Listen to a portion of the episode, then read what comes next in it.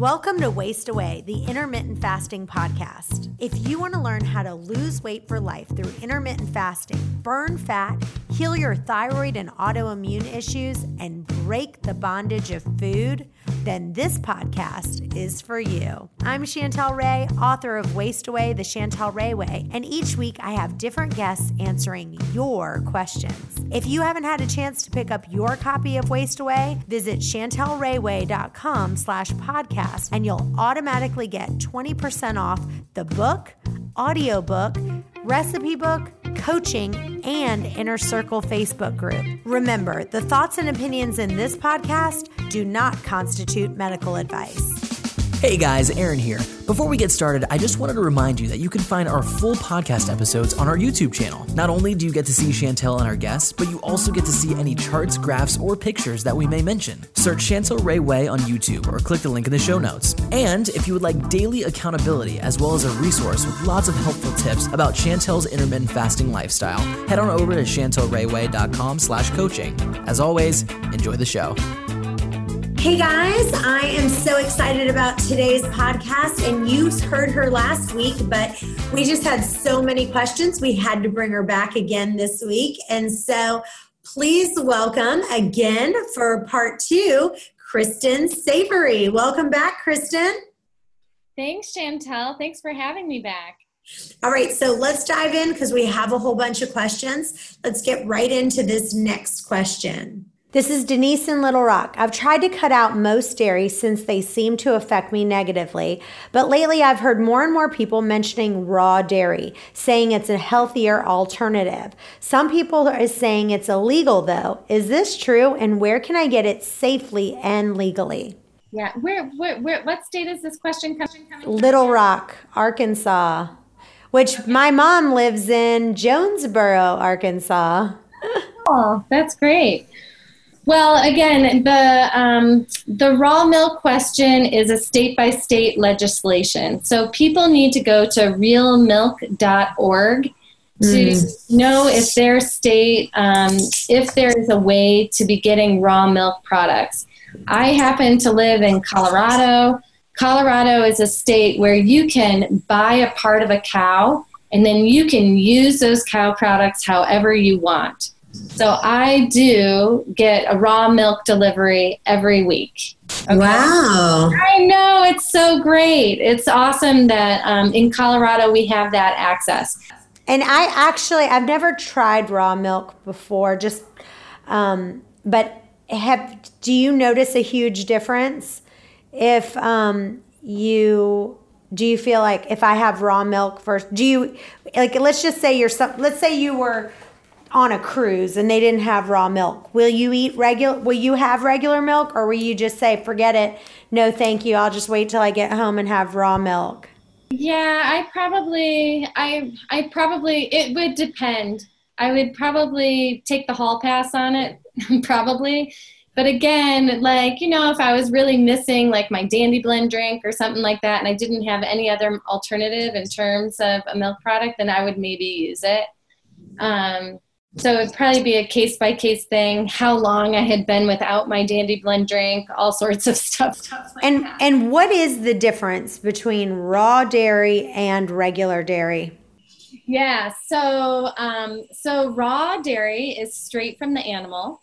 So whether that is goat, sheep, or cow, they would milk that animal and then they bottle it, and that's it. So there's no heating process whatsoever when something becomes pasteurized, there's a bit of a misnomer around that. They pasteurize to a level that the calcitonin, or it's not calcitonin, um, ooh, I'm confusing. There's a certain enzyme that they that they pasteurize to when that enzyme is burned off.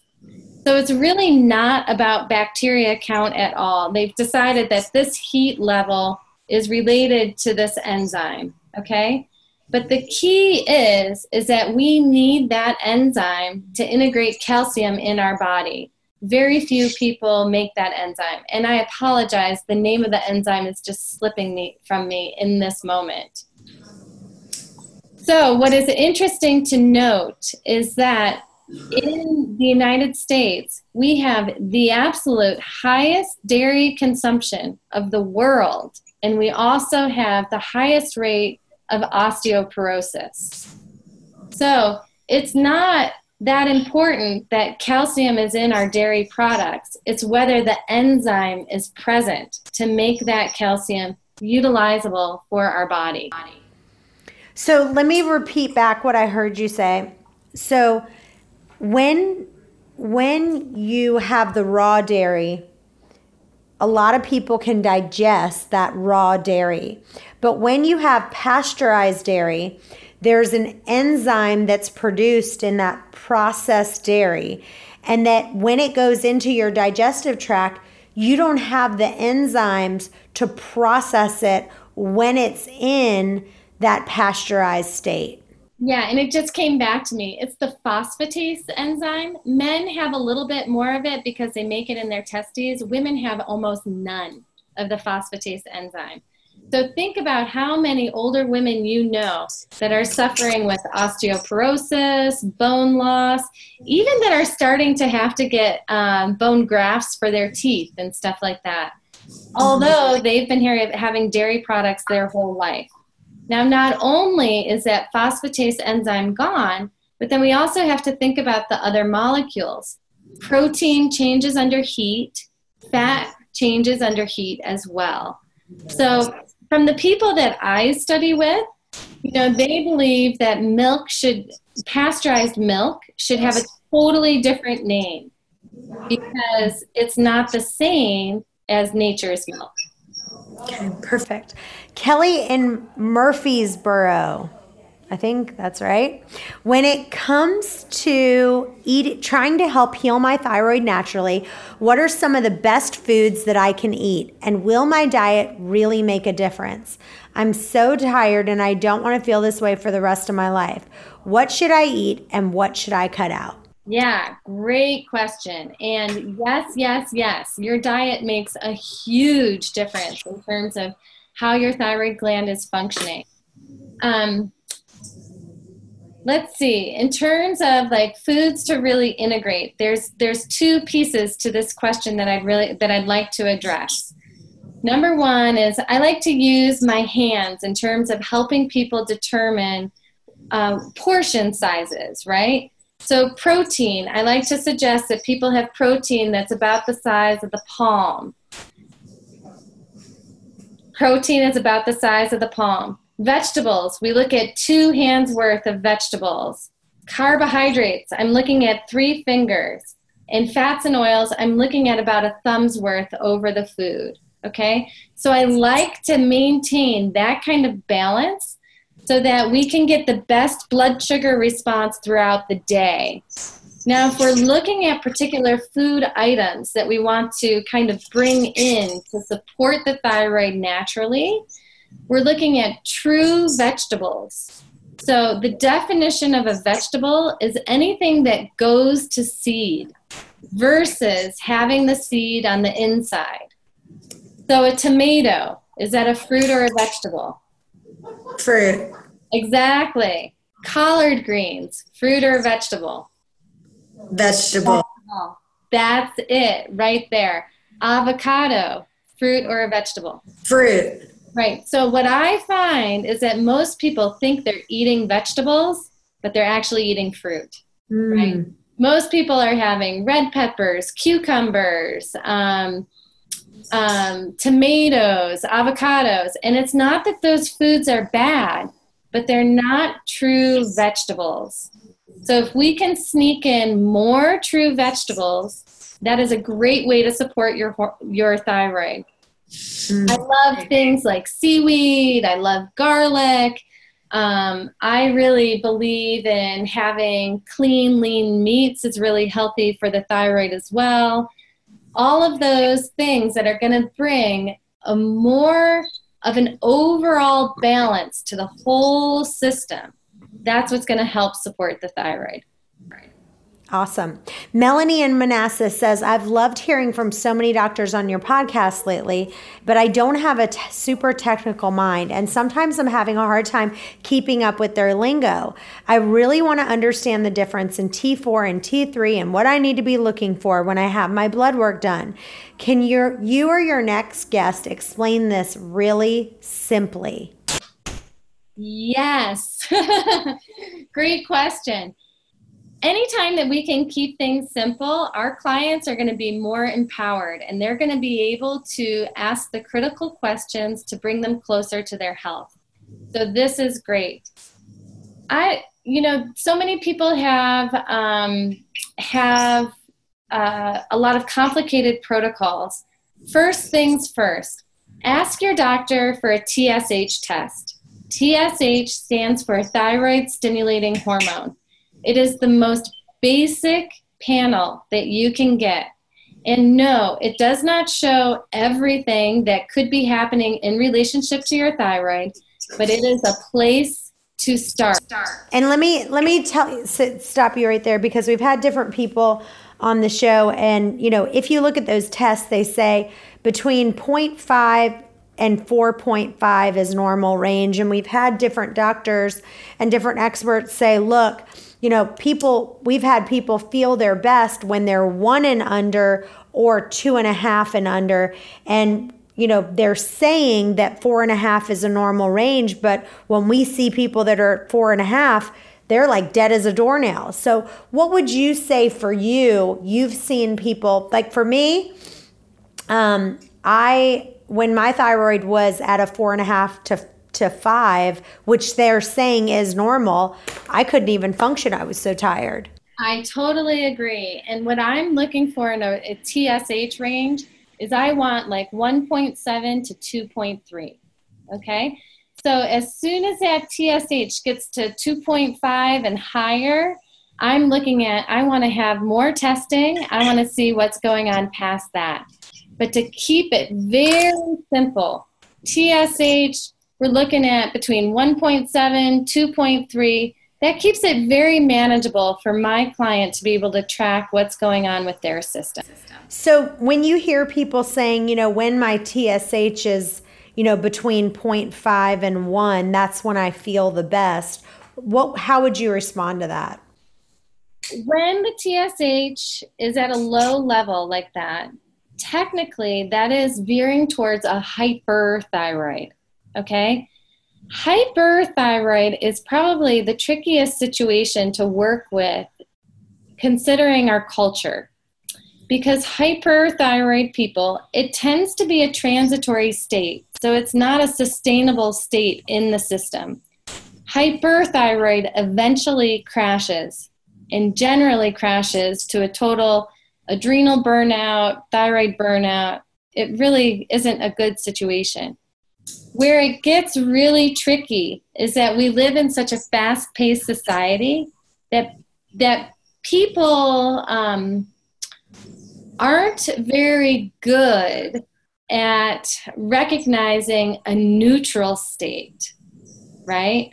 We lean towards running quicker, getting more things done, um, we lean towards anxiety almost, right?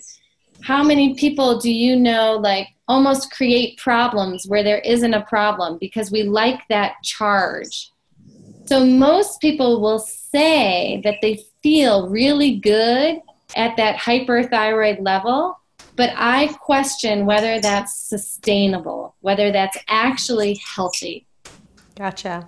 Great. Patty in North Carolina says, I've heard doctors say that I need to wait four to six weeks between thyroid checkups to see a real difference, but I've been doing self tests that I bought online almost weekly and I notice a change each week. Why does the doctor need say that I need to wait four to six weeks to see a difference? Patty in North Carolina. Mm-hmm. I actually prefer to wait longer than the four to six weeks. but, um, the reason why a lot of medical doctors want to do that is again, we want to see what the thyroid's doing over the course of time. And we don't really have um, great testing around that yet. There really isn't. there are some metabolic tests that start to lean in that direction. But even those metabolic tests, I, I question um, how accurate they are. So when we're looking at um, any particular day, because the endocrine system is a live system, it's relating to how much sleep you've got, what the weather pattern was. Um, it's also relating to uh, the season. We will get fluctuations day by day. Those fluctuations shouldn't necessarily be extreme, but they will be present. So if we test too soon, we might actually be connecting more with the fluctuations versus the true health of the gland. Awesome. Hey guys, I'm so excited that my new book, Waste Away, The Chantel Ray Way, is now available on Amazon, Barnes & Noble, and pretty much anywhere you can find books. But we also have the audio book, the ebook, and my new recipe book that you can download all the recipes that I love that I make, and it's super cheap. It's all my favorites. Anyway, if you have a minute to write a review on Amazon, I would be ever grateful. Okay, Paula in Charleston. One of my friends went in for Botox, and her doctor said that there are some hormones that you can insert via your booty that will help with anti aging in case you have issues producing hormones on your own as you age. Have you heard of this, and is it safe?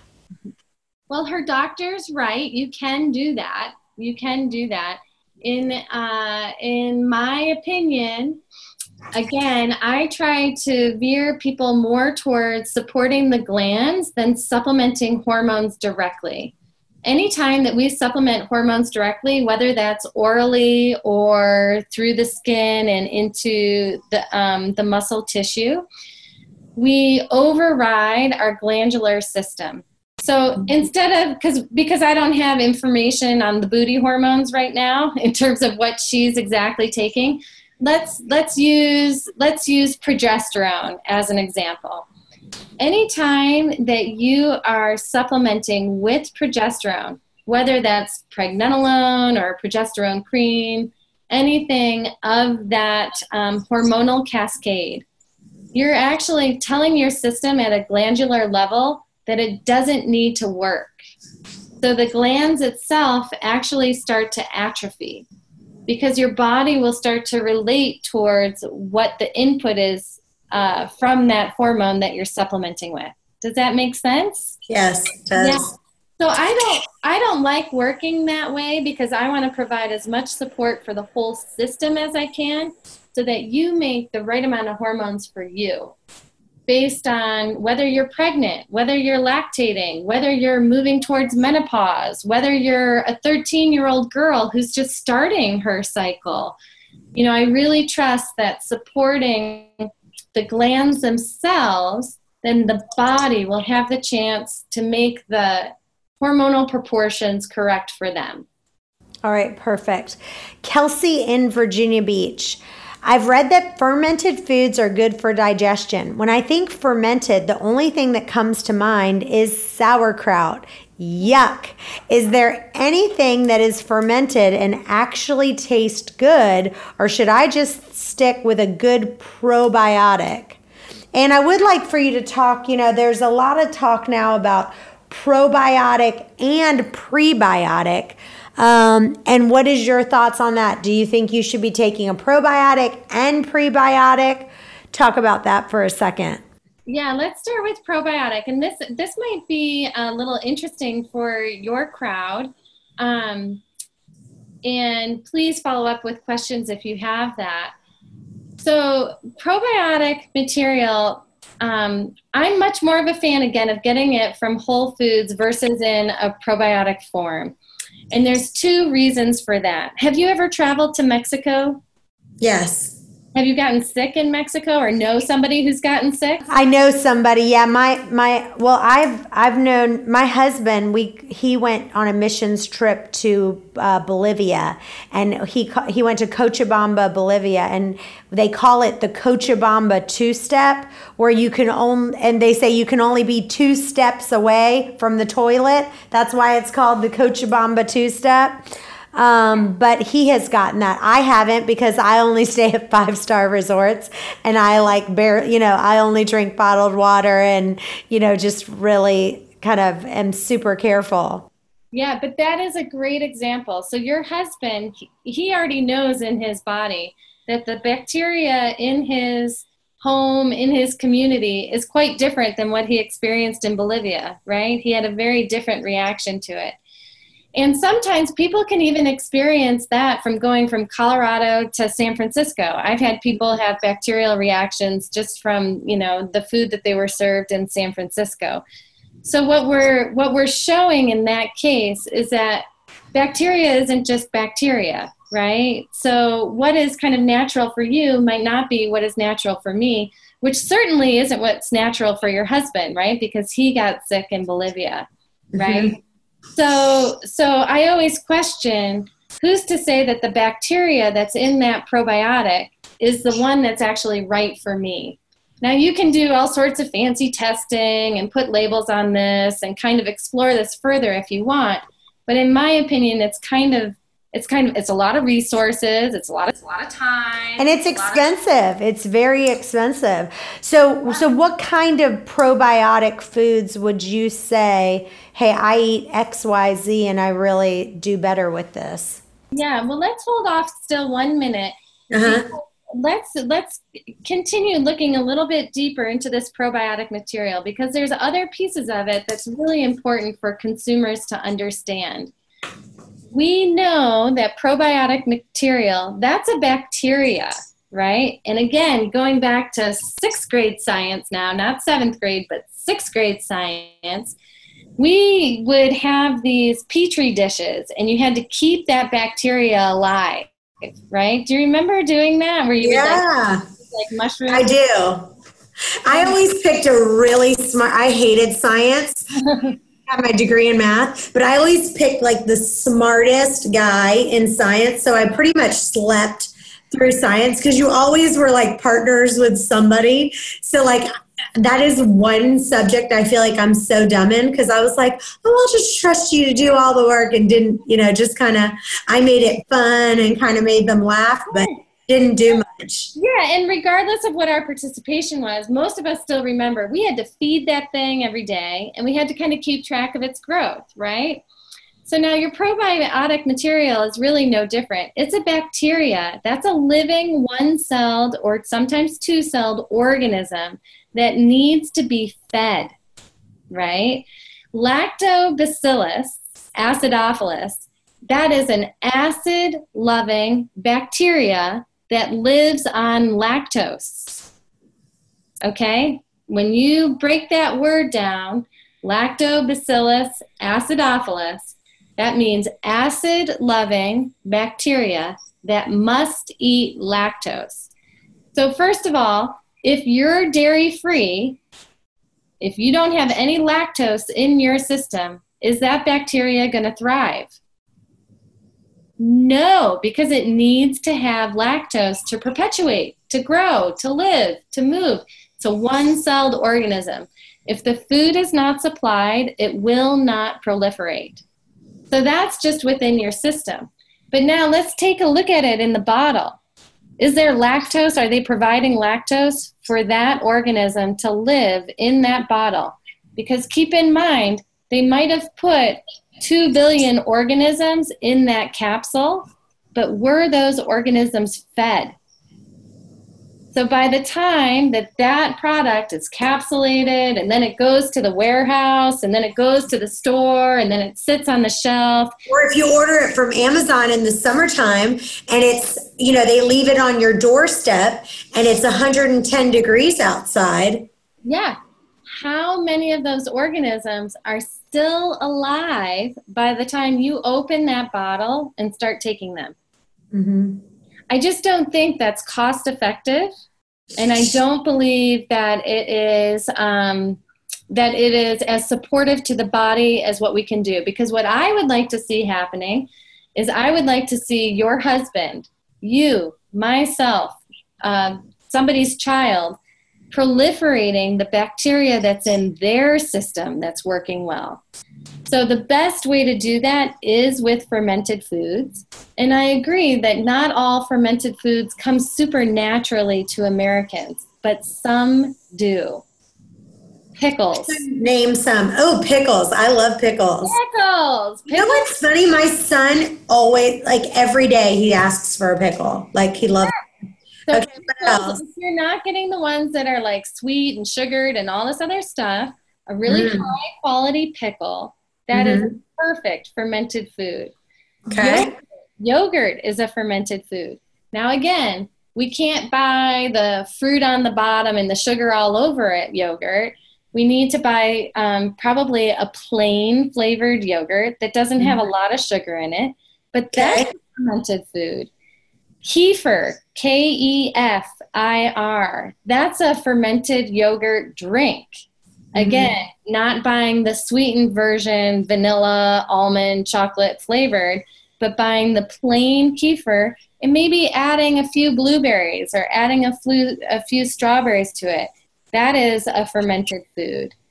Um, depending on where you live in the country, I mean, I live in Boulder, Colorado, where there is an artisanal um, bread store on every corner, and there's there's a natural food store within two minutes walking distance everywhere, all over. Really? Oh my goodness, come visit. you know what? A friend of mine, I, Sean Cooper, um, who used to work at our company, he moved there, but he moved to Colorado. But I'm wondering what city he was in. I have to ask him. I'll tell you, I would Boulder, love to. Boulder and Denver are just mecca for um, for uh, Natural, holistic. natural and natural holistic foods. I, it's Mm. amazing. So we can even Wow. do sourdough bread if it's made correctly. That's a fermented food.